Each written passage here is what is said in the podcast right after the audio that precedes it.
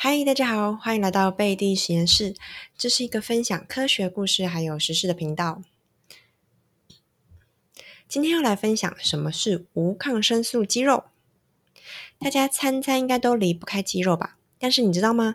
在养鸡的过程当中，会使用到的抗生素，其实对你我以及整个地球都是一大伤害哦。今天我们要来介绍一个最爱地球的肌肉。首先，欢迎本节目的第二个来宾——明君畜产的创办人杨书祥。书祥有很丰富的畜产经验哦，特别是对于鸡只的饲养方法以及饲料的配方都有做过很深的研究。那我们就请书祥为我们自我介绍一下吧。Hello，大家好，我是杨书祥，大家叫我书祥就可以了。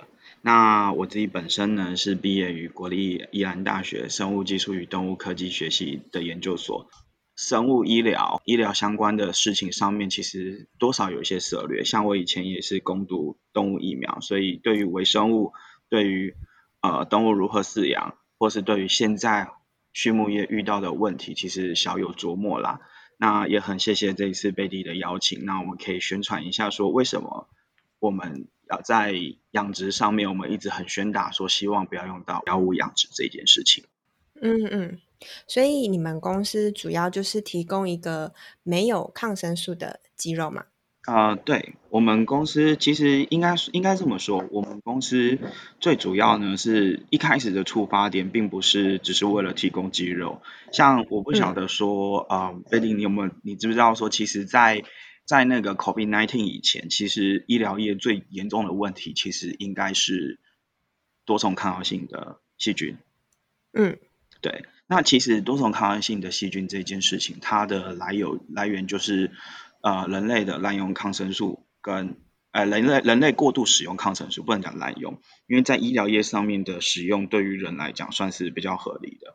可是其实，在畜牧业长期以来，在一九四零年代的时候，大家就已经在研究。那时候刚找到抗生素没多久，我们就已经在研究说，然后大家觉得说，哇，这个是很棒的东西，是吗？对，然后想说，哎，如果我拿给鸡吃会怎么样？发现哇，超强！拿给鸡吃之后，它的增肥或是育成率特别高，所以他们就变成身强体壮的肌肉，呃，鸡。对，简单来说可以可以可以这么说。本来说我原本养一百只，我只会活六十只。结果我发现用了抗生素之后，哇，一百只直接多了，直接活了八八十几只，快九十只了。嗯，我多了多赚二三十只的钱，所以大家都觉得哦，这个研究很棒，很值得做。所以美国在一九五一五零年代的时候，他们五零年代的时候，他们确定 FDA 确定它可以在饲料上面使用。然后五零年代到六零年代的时候，欧洲也开始跟进，所以那时候开始，全世界的养殖业基本上都会用抗生素。这个抗生素跟给人类的抗生素是一样的东西吗？原则上，抗生素吼，它不会去特，它不会说哦，因为是鸡的，它就是鸡的，不是。因为抗生素其实它是有不同的家族的演进，但是你不管是哪一个家族，它的源头都是一样的。嗯，我我因为因为我是盘尼西林吗？呃，也不一定，像有一些对，就是呃，蛮多不同类型的。抗生素这些都会使用在上面，所以不一定是 penicillin 这一种。这些其实人用的跟动物用的比较像是，人是用比较新的，然后动物是用比较旧的。我们越来越效率越来越差的这些是给他们用。嗯。可是不管是这些，不管是你用的是哪一代的抗生素，因为我们抗生素分第几代第几代，但你不管用哪一代的抗生素，它之间是会有交叉影响的，所以。近几年来，其实大家全世界都已经在呼吁说不要用抗生素，尤其是一九九零年代开始，欧洲那边丹麦就已经开始讲说，像一些促进动物用、动物生长用的抗生素是被禁止使用在常态性的添加在饲料里面。呃，那。那你要不要稍微跟我们介绍一下，为什么他们会渐渐意识到说不要使用抗生素这个东西在饲料里面？是不是对于我们整个环境或者是人类会有一些不好的影响？好的，那我先简单讲一下几件事情哈，因为主要是为什么我们最近那个本来抗生素这件事情，它在医医院里面用是没问题，可是渐渐的它的效力越来越差。所以就有人就发现说，哎，它的抗药性已经出现了。可是有些东西它的抗药性本来就没有很常态性的在使用，那为什么会出现？所以大家去找问题，你知道吗？全球每一年生产的抗生素百分之七十三全部都是用在畜牧业，所以大家就找到问题了。哦，所以不是用在人类，是用在畜牧业。对，畜牧业是全世界生产的抗生素用最多的，本来就是畜牧业。所以除了鸡以外，还有其他的那个动物，我们也会使用到抗生素吗？牛啊，猪啊，水产都有。哦，所以其实都会。对，全部都会。那这件事情呢，其实大家就开始注有有意识到，并并且注意到之后，那他们第一阶段进的就是促进生产用的，就是说，你如果动物动物根据。呃，根据我们人类的想法，是我们会照顾动物。现在大家都有一个意识，叫动物福利的观念。动物福利是除了你要让它有一个好的居住环境，你要让它有一个它有吃的住、吃的自由，还有那个移动的自由之外，你还要照顾它的健康。所以在以照顾动物健康为前提之下，我们给它抗生素是没问题的。但如果说不是为了照顾它的健康，你只是为了促进它的增长、它的长大、它的饲料换肉率这件事情的话，其实是不得使用的。那他们欧外国外，他们渐渐有欧，尤其是欧洲，他们渐渐有这种想法之后，他们第一阶段进的叫做促进生长用的抗生素。促进生长用就是让他们长得比较健康，长得比较大只，长得比较快，就像欧罗肥。哦。对，台语讲的欧罗肥就是这种东西。它其实是抗生素哦，对，所以抗生素还会让鸡长得比较大只哦。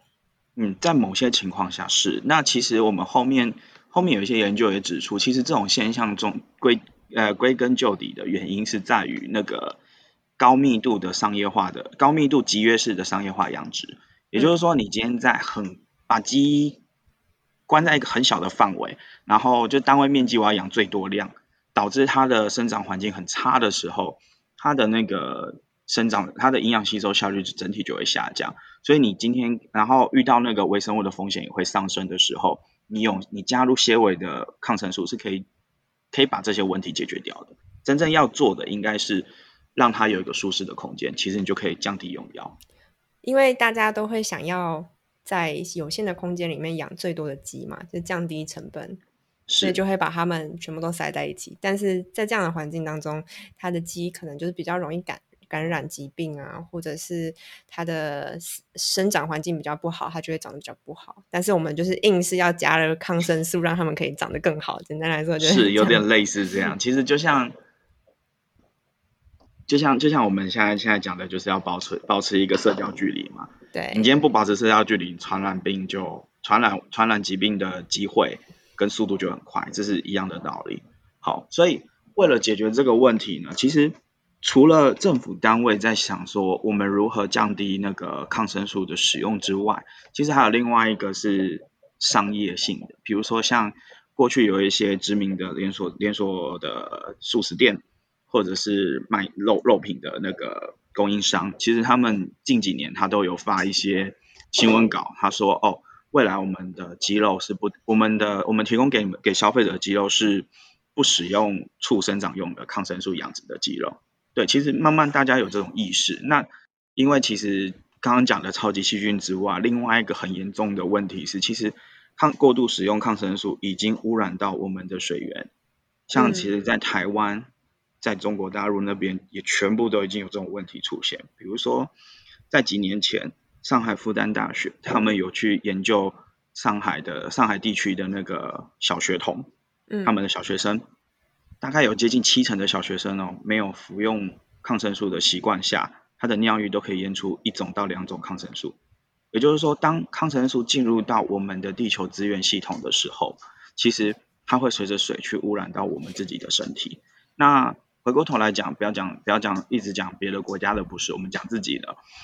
台湾在二零一一年的时候，台大就有一位教授去检测水质，那也有发现说，其实，在我们常见的几条溪水里面，也都已经可以验出抗生素残留的问题，所以其实这个问题离我们越来越近。嗯，也就是说，这些抗呃抗生素原本只是给在给鸡吃，但是有可能从他们的排放的粪便或者是一些环境上的污染，慢慢的流到水源当中嘛。然后呢，可能可能人类又会饮用这些水源，或者是使用这些土地，那这些抗生素其实还是会回到我们人类。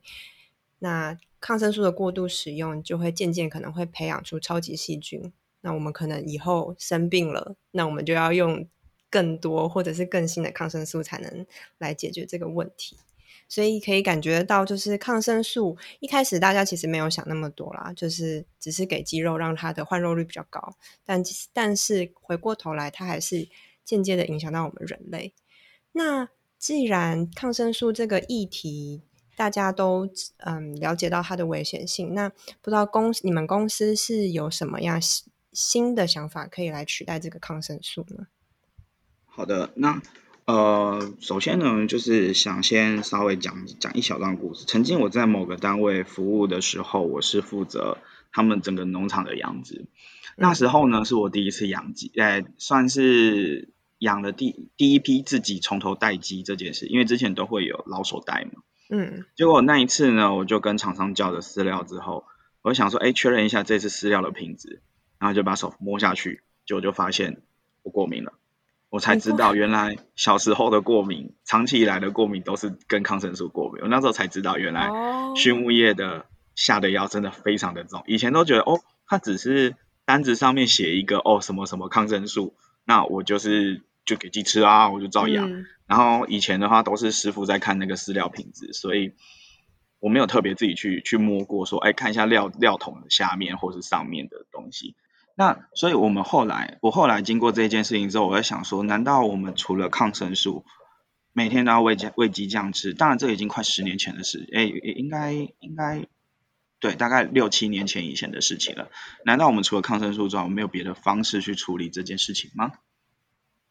所以那时候我才想说，那我们试着用比较天然的方式，比如说天然物，或者是东方人最喜欢、最最常用的。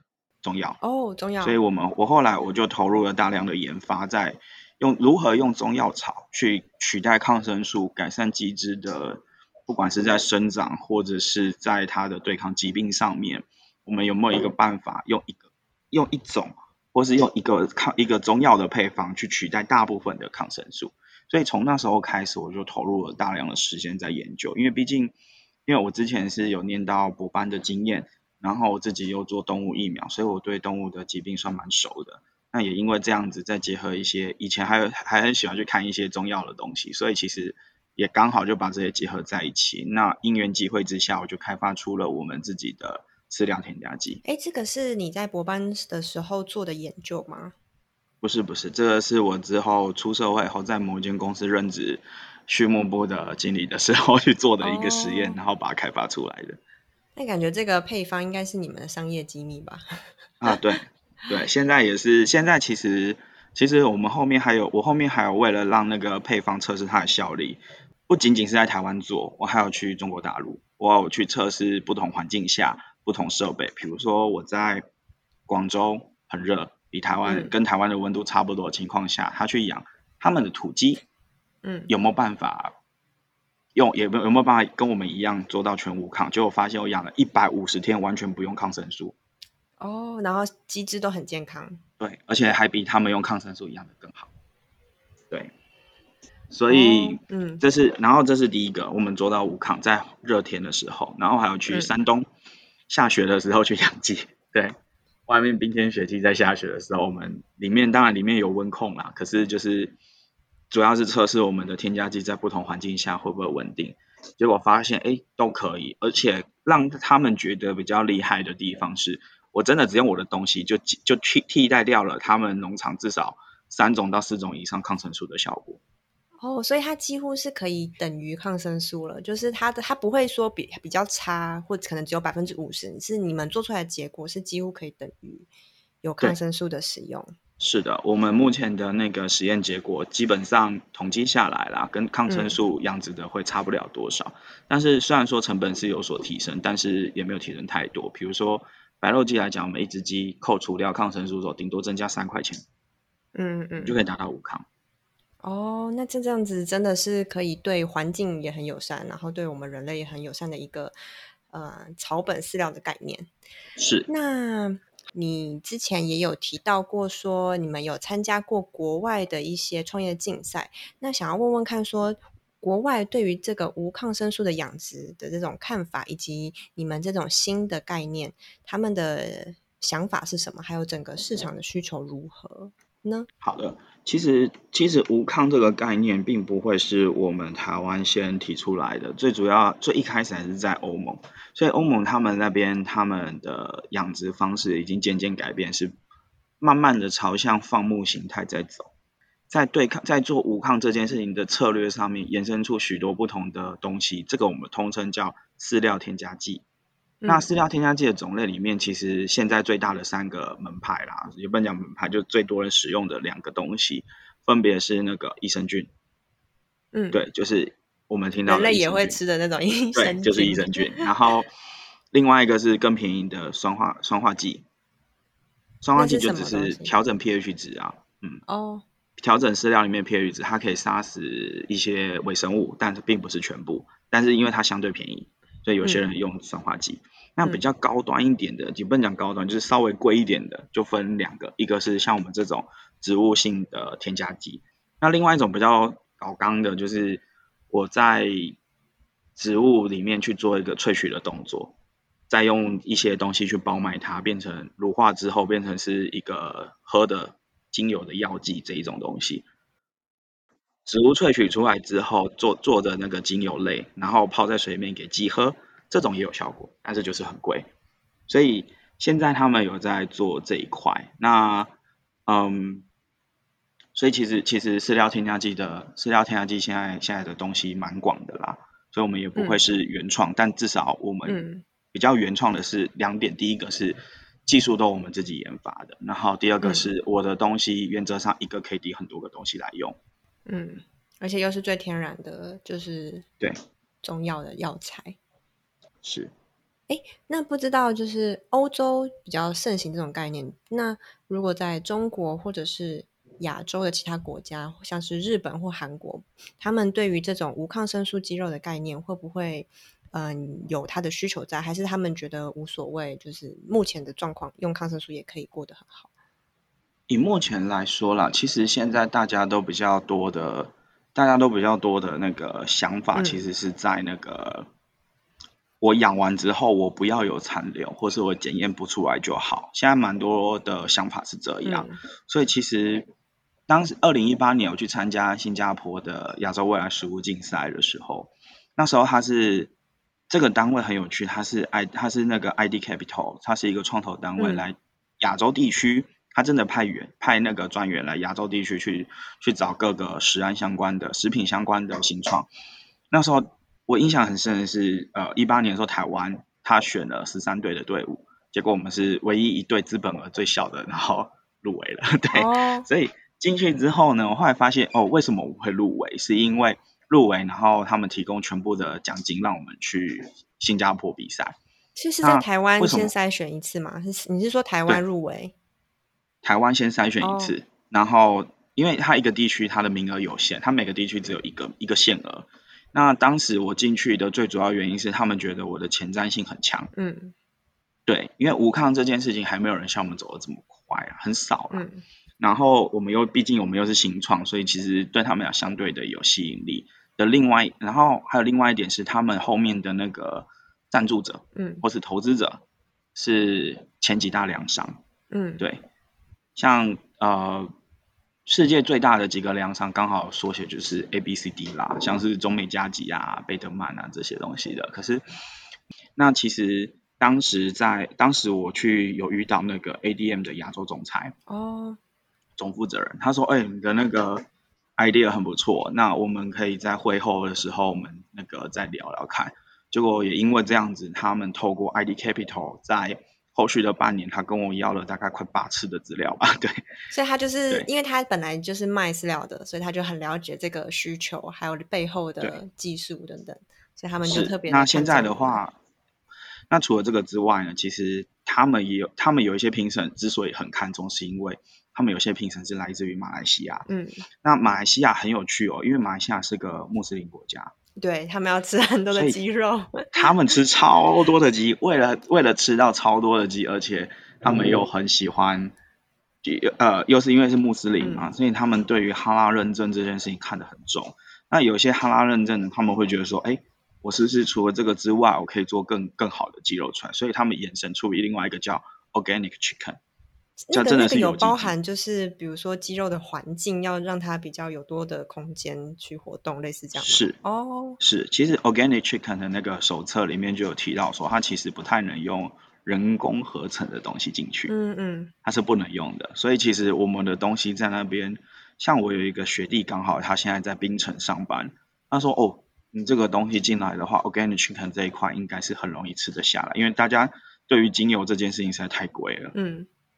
对我们的使用成本，因为精油它可能一瓶就五六千块台币，嗯，然后它可能两天就用掉了，哦，所以你在这种情况下一定会选择相对便宜的东西，要不然农民没法生存，所以他一直，所以我们一直有想想说，今年、今年或明年，等到疫情稍微和缓一点之后，我们会往马来西亚跟新加坡前进，这样子，真的就是找到了一个非常非常大的市场。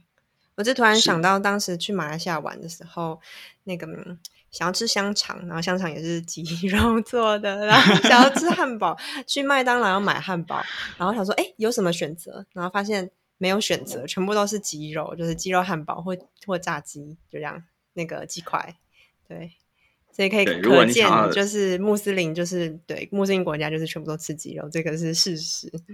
是，除非你如果真的想要在马来西亚吃到猪肉，你可能要往他往华人聚集点去。对，他们也是有猪啦，很少。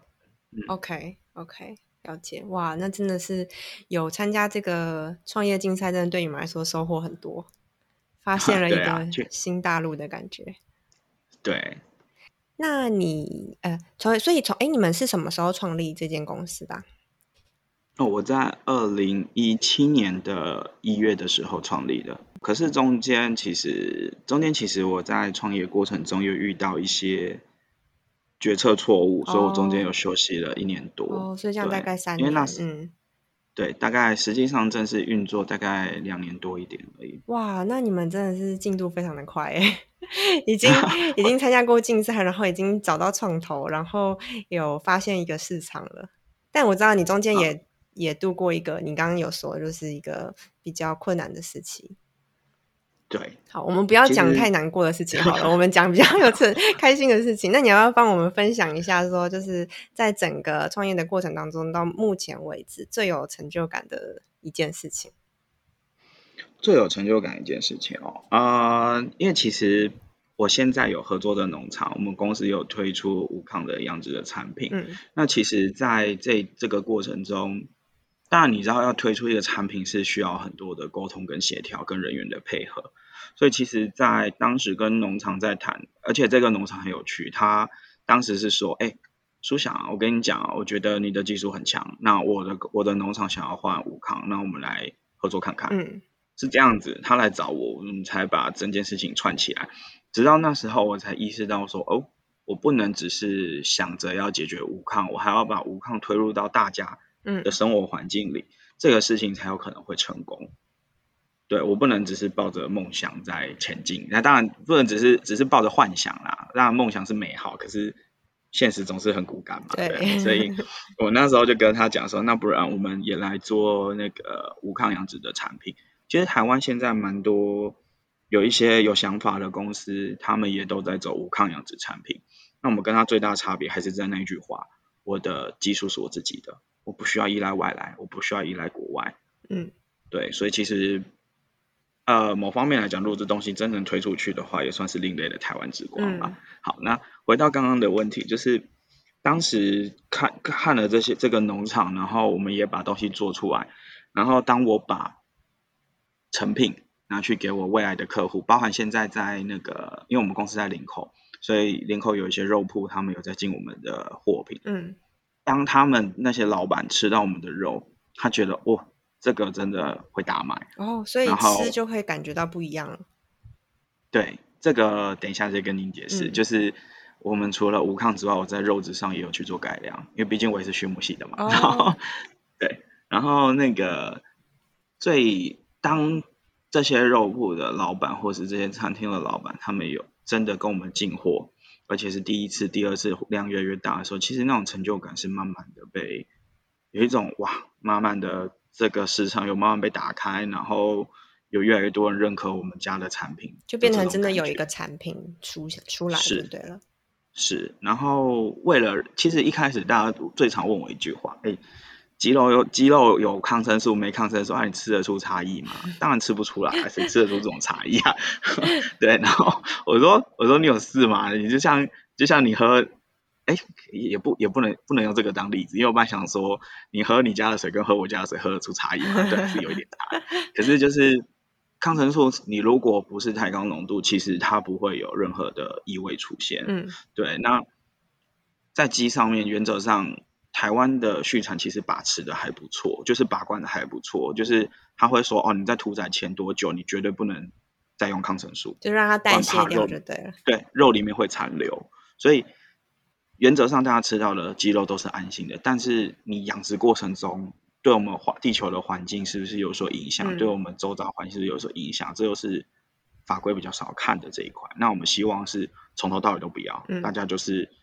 干净、安静、安心的地方。那为了让大家知道说我们无抗鸡的跟别人差异在哪，我连饲料的配方、养殖的方式都有去改变。所以我们的那个鸡肉吃起来特别的有呃口感，嗯，它那个口感吃起来是不一样的，跟一般的土鸡吃起来就是比较干干的嘛，比较 比较好吃啦，应该卡口比较好吃一点。然后最主要的是它没有鸡的臭味，嗯嗯。其实我们很多人在吃鸡肉，小孩子吃鸡肉，他们很怕鸡有一种腥味。那我们在饲料的配方有调整，所以也没有鸡的腥味。然后如果说拿我们家的鸡肉去炖汤，其实不需要任何葱姜蒜，它炖出来就是一个非常美味的鸡汤。哦，因为我有在吃鸡胸肉，鸡胸肉如果你要水煮鸡胸肉的话，特别容易吃到那种鸡的味道。如果你只是一般超市买的话，但是有时候为了什么健身啊什么的，就没办法，就只能硬着头皮吃。所以希望你们这个鸡肉，我改天可以来吃吃看，是不是真的可以解决那个味道。以后就吃你们家的鸡胸肉。其实我们家的鸡胸肉是除了没有那个味道之外，我们家鸡胸相对的不会柴。嗯嗯，因为我们的养殖的时间够久，然后呃。饲料有改变，所以它的风味有不一样。嗯，我们这个理念其实也不是说只是曲高和寡这样子啦，因为其实刚好我们也发现说，近年来那个欧盟他们有推一个新的概念叫 One Health 的计划。One Health 它讲的是人类跟动物跟环境三者要取得平衡。哦。对，所以我们一直也在尽力做这一块，所以也因为这样子，所以其实像我们呃，我们其实也是在想说，解决了动物跟环境的问题之后，我们也要解决，也要相对的去辅导人的问题。所以其实我们有跟一些弱势团体有在合作，像是帮他们设计鸡舍，希望他们能够自给自足这样子。那也因为这样子，再加上我们的理念跟联合国的那个控制水源污染这件事很近，所以其实我们公司也是社创。社会创新企业的一份子，哇！那吃你们家的鸡肉真的是不愧是最爱地球的鸡肉，真的 面面俱到。对，因为我们觉得食物本来就是，即便它是，即便动物它最后会变我们的食物，但是我们在饲养它或是照顾它的时候，其实也是要用比较高的规格。所以你们从一开始只是单纯有这个饲料，有草本的这个饲料，到现在你们已经把它实际应用在这个牧场里面的鸡肉，然后呢，发展出一个你们自己的产品嘛？那接下来在二零二二年，你们公司还有什么新的目标或者是要拓展的方向吗？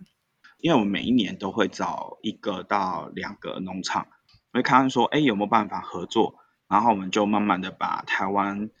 的畜牧业慢慢导向无抗这件事。那今年我们是要找蛋鸡舍，然后产蛋鸡的。哦哦，蛋鸡舍。所以蛋鸡舍，然后我们找的那个蛋鸡产业，这个也会稍微挑一下，就是以目前在饲养过程中是用人道的方式在饲养，就是我们讲的，呃，不把鸡关在笼子里，让它在平地上到处跑，自由自在、快乐的鸡，这种等级的设备的产业会跟我们合作。那合作之后，我们会用那个中药草去协助他们，我们的饲料添加剂去协助他们调整鸡只的健康，嗯，那让他们产出来的鸡蛋的品质更好，而且让鸡也活得更健康一些。鸡蛋打开，正常健康的鸡蛋应该是三层。哦，不是只有蛋黄跟蛋白。啊，不是不是，蛋黄是一颗嘛，对不对？然后蛋白其实如果它够健康，而且够新鲜的话，它其实会分两层。一层是浓蛋白，一层是稀蛋白，所以打开它会变成是三层蛋。那那时候我用我的那个添加剂去协助他们改善鸡子健康的时候，它都从两层蛋变成三层蛋。嗯嗯。那我们今年也是希望说，就是用我们东西去协助小农降低他们在鸡蛋上面的损伤，因为除了内容物的改变之外，连蛋壳的强硬度都会有所影响。哇！所以就会减少破损。那对，所以我们接下来会推鸡蛋。嗯。然后中药也就是也会是主打就是中药草养的鸡蛋之类的，但是这个还要看行销后面怎么去，行销跟业务怎么去对谈。那另外一个是我们有想要把我们的理念更广泛的扩展出去，所以我们今年有想要上泽泽木资，泽泽木去推广我们，嗯，对，去推广我们的不管是泽泽或是其他的木质平台都一样。我们会去找一个适合我们的，然后去推广我们的无抗理念。嗯，那相对的，我们会做一个熟食包，嗯，的回馈品，就是说，呃，如果你真的想要推理推荐我们这边的话，我们就会有一些熟食包或组合包。当然，相对最终的产品还不确定，但是还要看我们后面行销他们怎么去安排。但我们现在确实是有这个计划，应该是在下半年度就会展开。哇，真的是在短短的两三年内就有这样的成就，真的是很不容易。今天真的非常感谢明君畜产的创办人舒翔，告诉了我们很多的新资讯哦。不只是无抗养殖的方法，也也告诉了我们抗生素所产生的环保议题有哪些，以及他们公司正在推行的理念。听完了以后，大家应该对这个爱地球的鸡肉都很感兴趣吧？我会把相关的链接放在资讯栏，有兴趣的话可以直接订购他们的肌肉哦。那今天的分享就到这边啦。如果喜欢我的节目的话，别忘了在 Apple Podcast 给我五颗星，并且分享给更多人。那我们就下次见喽，拜拜。